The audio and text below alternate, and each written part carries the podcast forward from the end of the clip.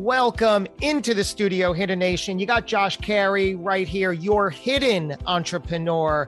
And more than ever, that is so important, as you'll see, for the sake of this very conversation. So you're going to want to tune in closely and pull up and settle in. You're tuned right into 710 WOR, the voice of New York. And anytime you want, all you got to do is download that free iHeartRadio app. You can literally listen to the entire back catalog of this show or any show you want. That also includes all kinds of music, all of your favorite genres, and they're always adding to it. So download the free app and check out what's available. Hidden Nation, I wasn't kidding when I said I am so excited for this show because it speaks directly to me which you know it will speak directly to you. We're joined by my good friend, Nastajah Brown, who is the author of the upcoming new book, available right now to pre order on Amazon. It's called Anointed. Got to hear her story. This one is for you.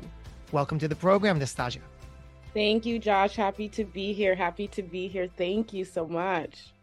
Happy to have you, especially because I know at least part of your story, right? My goodness, I can't even claim to know your story, um, mm. but I know the highlights, which um, which are extraordinary. So I want to thank you in advance for going there, because as the listener will realize, we're talking about some very really serious circumstances that you found yourself in. And the reason we're going to dig into this specifically is so the listener can identify their own their own version of what they've gone through or what they're going through. Is that kind of the mindset of why we're doing this in the first place? Yes, Josh. I think it's so important to just kind of rationalize and just kind of analyze where you are with things. And so in Anointed, it's pretty much me doing that after, you know, pushing it down deep for so long and disassociating, learning how to, I guess, find myself home. Yeah. So to to paint the pink picture, you're you're a single mother. Yes. Uh, how many children do you have? I just have one daughter. One daughter. One. You have one daughter, and the the heart and soul of your story revolves around you as a kidnapping victim and a sexually assault victim and a survivor, really. Mm-hmm. But what's extraordinary is that these events, you were kidnapped uh, about five or six years ago, right? In 2017 for yes. one week as an adult. Yes. Right. So, so I want to talk about what, what that was like and what happened there and then double back to what might have led to it. So just as as best you can, paint the picture of what was that experience when you were kidnapped? For probably like the first half of being away and being kidnapped, it felt very surreal. Um, I grew up kind of already, you know, being a you know, very proficient at disassociating and internalizing. So the whole time it felt as if what was my reality was not my reality. And I think that that saved me um, during the whole duration because it was hard to kind of really face the choices that I made to have led me to be held hostage and not able to go home uh, so far away from my actual home. Um, so I, I think that I just it didn't feel real. It it did not feel real. Um, and then there was a lot of fear, like a lot of paralyzing fear. Um, when I did kind of cross that line of reality, like, okay, I can't go home. Um, this guy is holding me responsible. Um, I am not, you know, I'm not trained in this. I don't know what I'm doing. Um, so there was a lot of teetering back and forth with reality and it, it was just harrowing um i used to say that i was you know grateful that he let me live and grateful that you know i was rescued and just kind of you know stepping into the woman that i am now and with healing it's like no that was wrong you know and we all have our own choices to make and we all you know essentially know right from wrong and so to hold somebody against their will is, is wrong. Um, so it, it was just a lot of emotions that I felt like were pent up. Um, and I was just kind of trying to save myself from my reality by disassociating to what was really happening in front of me. How did this, how did it actually happen? Um, so I was very, very reckless when I went away to college. I was very, um we'll say reckless again i just had no care in the world after being sexually assaulted. Um i called myself a you know massive tornado. I was destroying anything in my path and i i just didn't care. And so i had a lot of bad company. I was dealing with a lot of you know bad people and i was dating a guy that was a drug dealer in dc and he was you know one of the pretty big ones. Um he did like weed and cocaine. So for me, I felt cool. It felt like, oh wow, like here I am, you know, skipping death again. Nothing's happening to me. I'm just doing what I want to do. And you so, felt significant, right? It made yeah. you feel that you were yeah. important. Yeah, yeah. It made me feel like I had uh, attention. It's not the good kind of attention, but it it, it kept me away from myself. To be honest, I didn't want to be with myself. I didn't want to sit with myself. So I was hungry for anything and everything that would just you know pull me away from myself not make me think about you know mm. the choice again that i have mm. been making and so me and this guy were dating and it was you know going okay very toxic that was like my theme back then very toxic and so uh we you know cut ties because i was doing my own thing and i don't think that he really liked that and so um this guy that I was dating, basically, uh, we were hanging out with another guy. Guys were my theme. Um, definitely men and just not the good type of men. That was my theme. So just partying all the time and again doing what I wanted to do. Um, the guy that I was dating basically asked me when I was hanging out with the guy that kidnapped me if I knew anyone who had a certain amount of uh, marijuana to sell. And I don't even know how in this coincidence that that guy had the exact amount that he wanted to um, get rid of. He gave me a story that his corner boy got robbed and he just really needed some to get off. And so I thought, me being the empathetic person that I was, I thought that I could help both of them. Well, you know, he needs some and you need to give it away. Coincidentally, it's the same amount. So you guys can, you know, talk to each other. Um, the guy at the time, Adam, was you know, a little apprehensive and I did my best to try to make him feel comfortable. I still don't know why. Um, like I oh, I know him and you know, he's cool and I even let them have a conversation amongst themselves to make the final decision if that's what they wanted to do. And it turns out that um, you know, the the guy that I was dealing with did not have good intentions and so we prepared everything and um, i made the choice to go and you know exchange the drugs because i something and my spirit was just telling me that I needed to be the one to go. I don't again know why. I just felt like I need to go. Um, I mm. cannot let him go. It was in the middle of the night. We drove to the park that's directly um, across the street from campus. And I got in his car and um, they wanted to look at the weed and they wanted to just kind of examine it. And that kept going on until I had no more with me. And then at that point, I heard the gun cock and he told me to get out of the car and so um i think you know fight or flight response I, I freaked out and i got very upset and i was just trying to like reason with him and let him know that like you cannot send me back to this car with like nothing. Um i was kind of trying to like figure out what was going on in his head to why he was making this choice. Um but i felt that i should have known better because he was never the type to do his own dirty work in dealing with him and just kind of see how he operated. He always used other people. So it should have been a red flag that someone else was in the car. But I just I don't know. I I didn't pay attention. I was very reckless. And so um I was like pleading with him and kind of fighting with him and the guy turns around and puts the gun in my head and I told him like, you know, I will get out. I I will leave. Um just let me go and then they proceeded to drive off. And that's when I got really really scared and it was like if they leave here, I don't think I'm gonna be alive. There's no way that I'm going to be able to make it. Mm. Um, so I just like pleaded and pleaded and pleaded, and um, as they were driving off, I kind of just like opened the door and like hopped out, and um, that's how all of this started. Uh, my the guy that I was dealing with robbed me at gunpoint for things that he said he was going to pay for that I don't think he ever had any intention to pay for. And then they took you to to a house for a week. Yes. So I got back into the car with Adam, and um, I had a friend with me, and I told him, you know, they took it, and he, yeah, he lost his cool, and he got really upset, and he tried to follow um, the guy's vehicle for whatever reason. And I was like telling him, no, they have guns. Like, I don't think you want to do that. So then we go back to his house, and that's when it started. That's when it started. I think he was under the impression that I was in on it or that I set him up, obviously, because I'm the one who facilitated uh-huh. everything. And so it just it got bigger than I can handle very, very quickly. Very, very quickly. So that's it's it's so crazy that that was the sort of the climax, right, of everything where you've been, where you've coming from.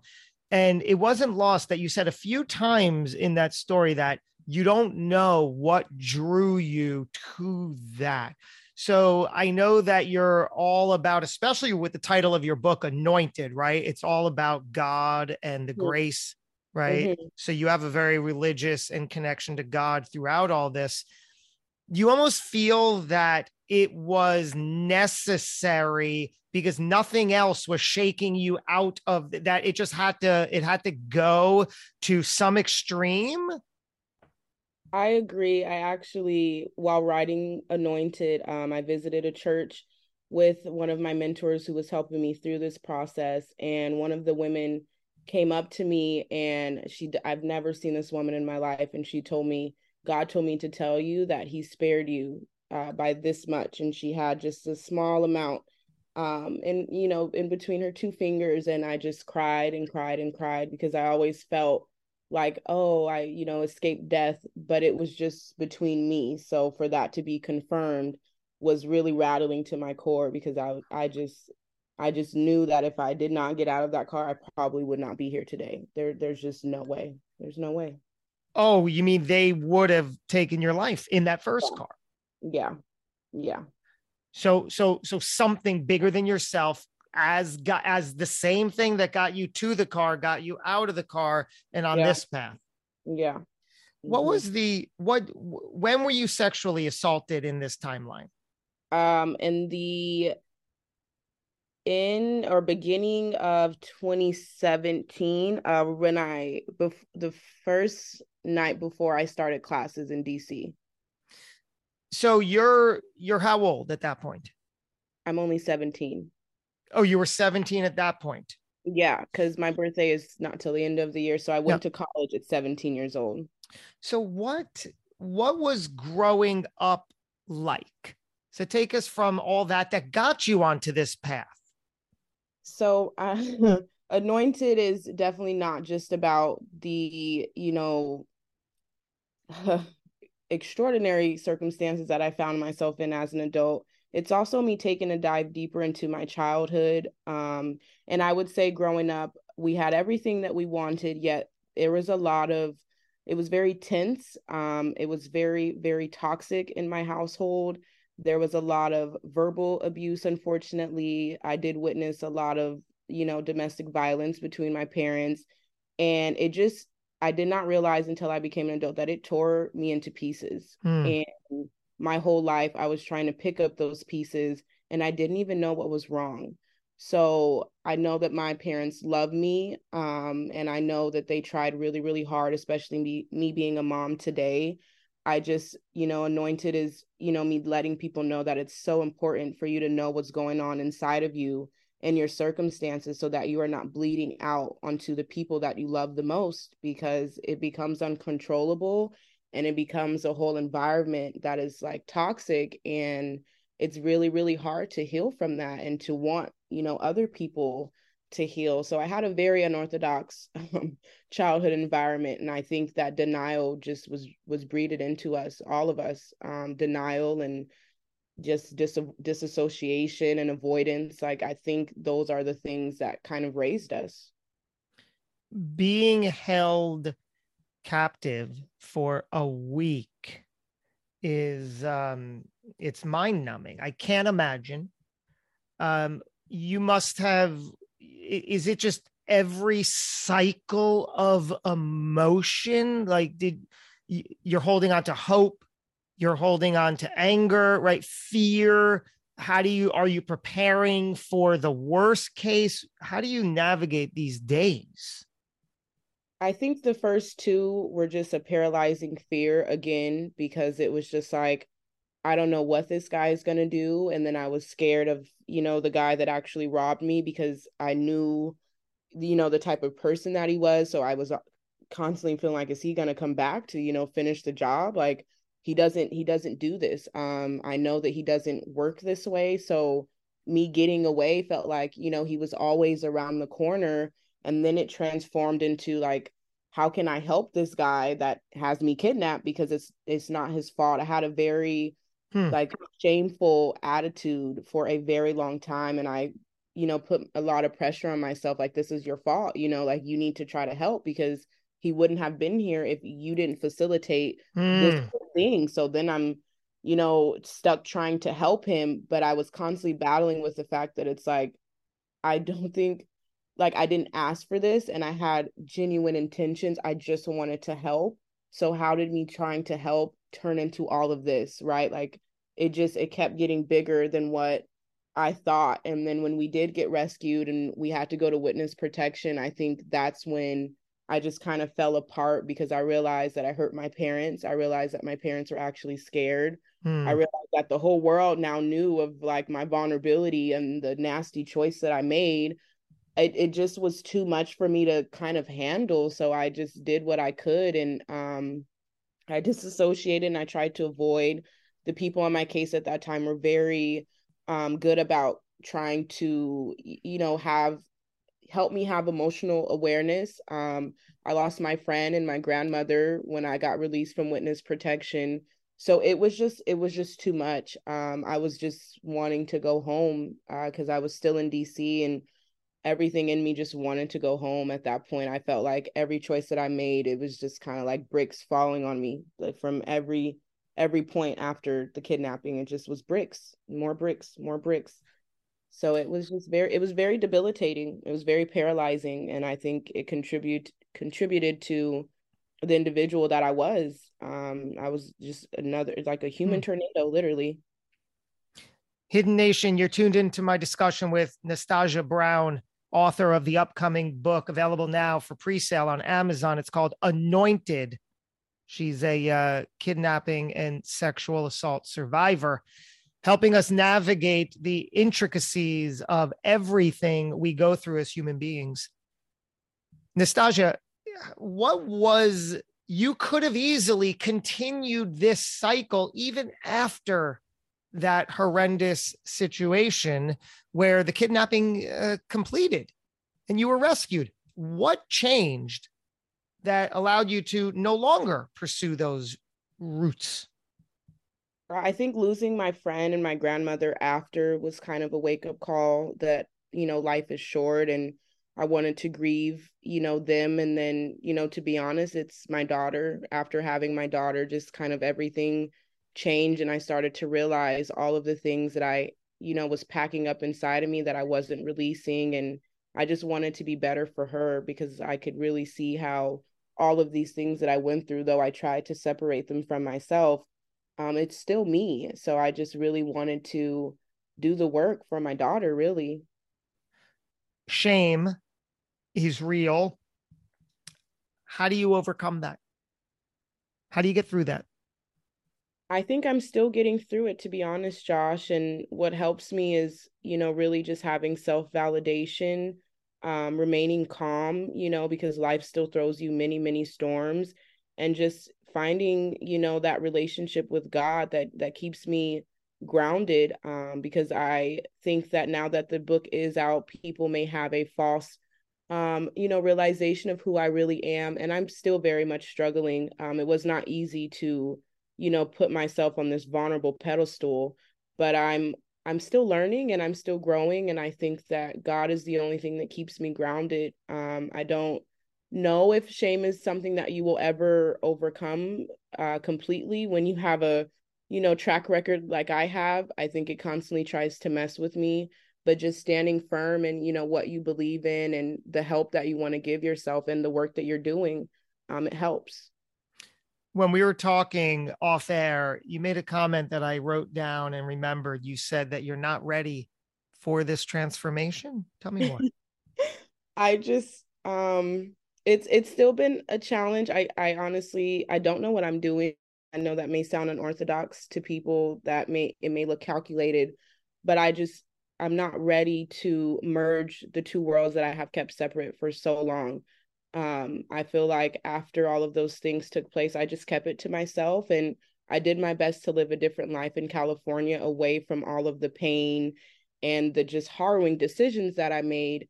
And now these two women are meeting face to face, and it feels a lot scarier than I thought. Which two women? Spell that out for us. Um, the little girl that had to become a woman before she was ready, and the woman that has take taken on healing and vulnerability and being a single mother as like a shield of confidence. These two women are meeting and it's hard because I feel like I wanted to give that little girl so much of what I have now. Um, so I'm also grieving my younger self because she went through so much and she didn't know anything at all. And all she wanted to do was help. So I'm, you know, trying to let them have, you know, a, a face-to-face meeting and just kind of be okay with it because they've been shielded from each other for so long, for so long. What is the day-to-day and ongoing work inside and otherwise that you do?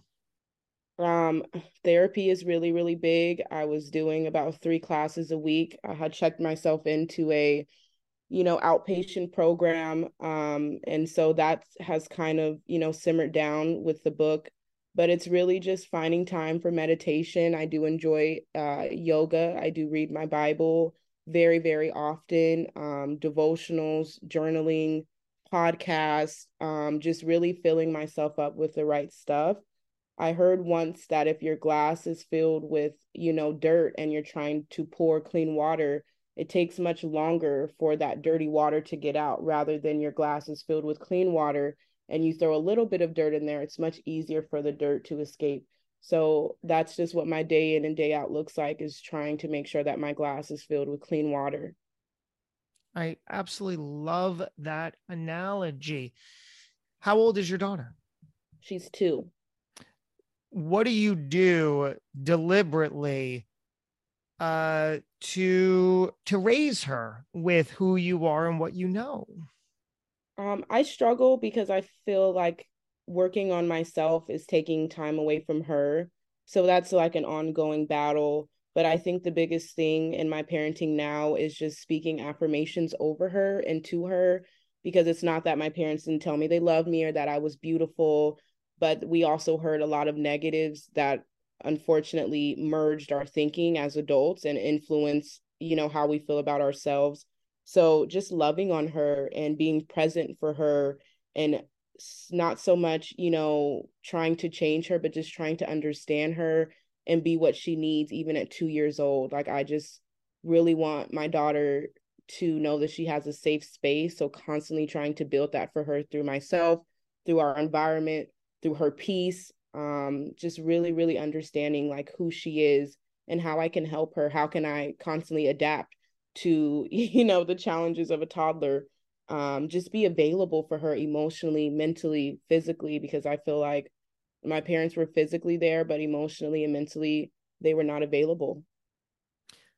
Where do you see yourself currently? Are you are you overjoyed? Are you proud? Are you happy and content? Are you somewhere in the middle? What credit do you give yourself today? Oh, because that's so funny. I was gonna say I'm actually overwhelmed. Um, but if I had, it's I still struggle with this um self validation and you know giving myself credit because I still feel like there's so much work to do. Um, but on a positive note, I would say that I am, I am proud of myself for the work that I have done, for continuing to try to work, and for accomplishing something that I never ever thought that I would. Um, just fighting every day every day is something that I'm very proud of because it's not easy.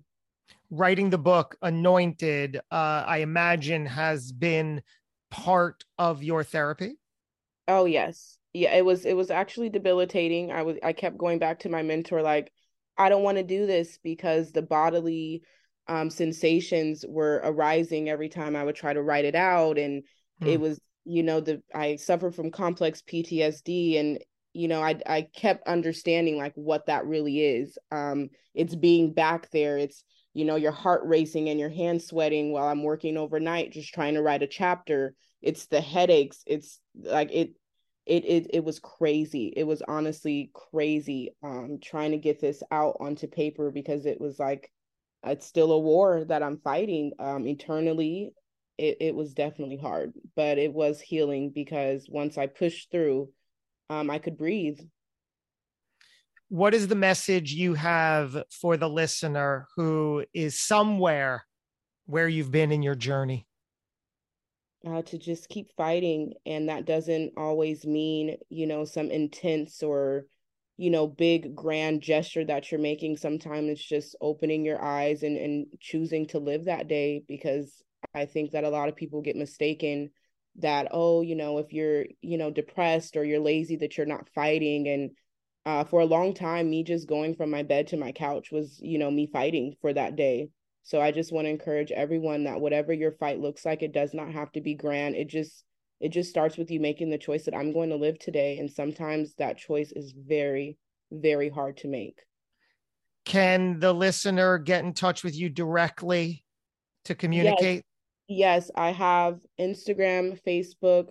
Um, I just want everyone to know that I'm still very much approachable. I'm, you know, adjusting and I'm adapting, but I do not want anyone to feel like, you know, they can't reach out to me or they can't ask me questions because that's what this is about. Um, my Instagram is Ray's Anointed or Staji Ray, and my Facebook is under Nastajah Brown. Nastajah Brown, beautiful inside and out. You are an inspiration, and I am so thrilled to know you and to continue to be with you and follow along this journey because we are all in the same boat here. You know that. Mm-hmm. Mm-hmm. Thank you, Josh. I'm happy to be here. I was a little nervous, as you know, off air, but um, it went a lot better than I was expecting for myself. Um, constantly, you know, trying to give myself grace and kindness because it's it's still hard. There you go. And if we don't give ourselves grace and kindness, who else can we expect to give it to us? Yes, Nobody. Sir. Give yes, it to yourself. Sir. Give yes, it sir. to yourself. Well, there you go. Such an important conversation. Again, thank you, Nastajah, for going there, for opening up in this uh, very sensitive yet important conversation. And thank you, Hidden Nation, for tuning in. Please get in touch with Nastajah. We'll link to her socials in and around this episode. Go on Amazon, pre order the book Anointed. You'll get all of the insight you require. That's it for now. Thank you so much for investing your time. We're going to do it again. Until we meet again. Take care. Be well.